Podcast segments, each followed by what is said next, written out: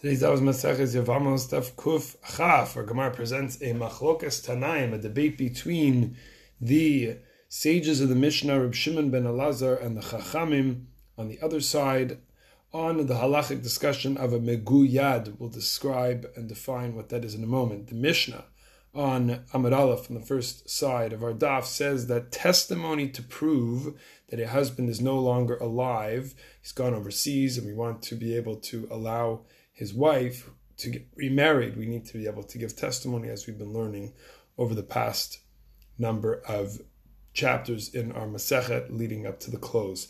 This so what's required is, says the Mishnah, face recognition, which includes the nose. We have to actually see the, the man to be able to say, oh, it's him, and I recognize him based on the following features. Furthermore, death needs to be confirmed in other words, if somebody is muguyad, this is not enough proof that the husband is dead. So miguyad explains Rashi is a person who has multiple stab wounds from a knife or sword. The question of the Gemara and the Tanaim is having seen a person with stab wounds and then not seeing that person again, can we assume the worst or not? Can we assume the person has passed away from those injuries or maybe they recovered? So this this is to, to let his wife remarry, of course. The Chachamim, the rabbis say, we assume that he is no longer living.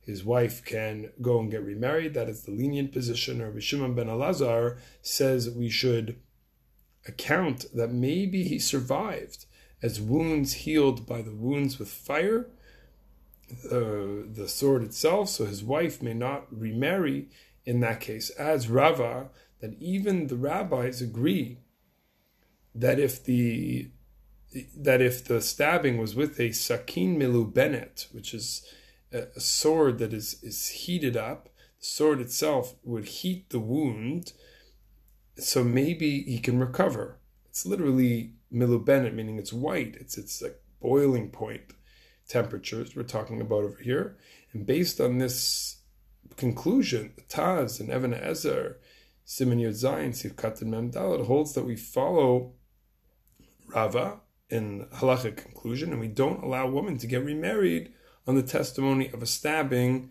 that takes place with the sakin milubenet. The underlying question is when you read this whole discussion, you wonder why the rabbis seem to exhibit great concern that the husband will have survived, even with such serious stab wounds. Chidush Arim says, Enachinami, really, we you know, make our adin an essential law. It's logical to say that the husband is not going to survive. When really we should look at this and say, he's not going to live. We should let his wife go free. She should be allowed to be remarried. Such wounds are, are not going to, to heal so so easily.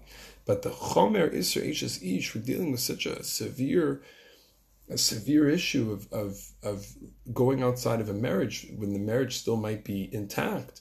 That caused the rabbis to be strict for a slim possibility the husband will survive. So let's consider some unfortunate cases, applications of this, which were discussed in real life questions. First is from the Shilas Jews Atzei Chaim Even HaEzer Simachaf Hey. He was asked about two Jewish soldiers who was, one was protecting on the outside and one was inside of the trench in the in the in the pit in the bottom. The other hears two grenade explodes explosions inside the trench. So he sees the soldier with unfortunately a, a serious head injury and, and he's being treated after some time the medics report that they couldn't save him and that he had to be buried. So the question was, could this testimony release his wife? So one of the areas of deliberation is the possibility the grenade shrapnel is burning in, that way, like the Sakin Milu Bennett, or perhaps it's not. Another case that's brought by Shasachos Tzur Yaakov, also during wartime, where you have a heavy artillery was shot on troops on a bridge.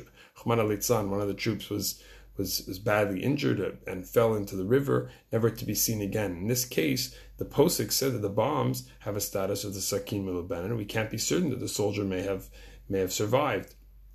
A different posik, the Shas Zakan Aaron argued that there's no parallel of this ammunition types with the Sakin Milubenet, as it's illogical that a destructive, we- destructive weapon be made in such a way that the quote unquote medicine for the illness or the pain that's caused is built into its design. It doesn't make any sense. Therefore, Meguyad of our Mishnah from any of these military casualty wounds are not going to be part of the stringency of Rava, that, that the, the wife uh, would be stuck with no way out. So the reality of these questions, unfathomable, painful to even consider. Ashreinu that we have a navigation system of halacha and Torah and ashreinu that we guide our decisions with sensitivity and care.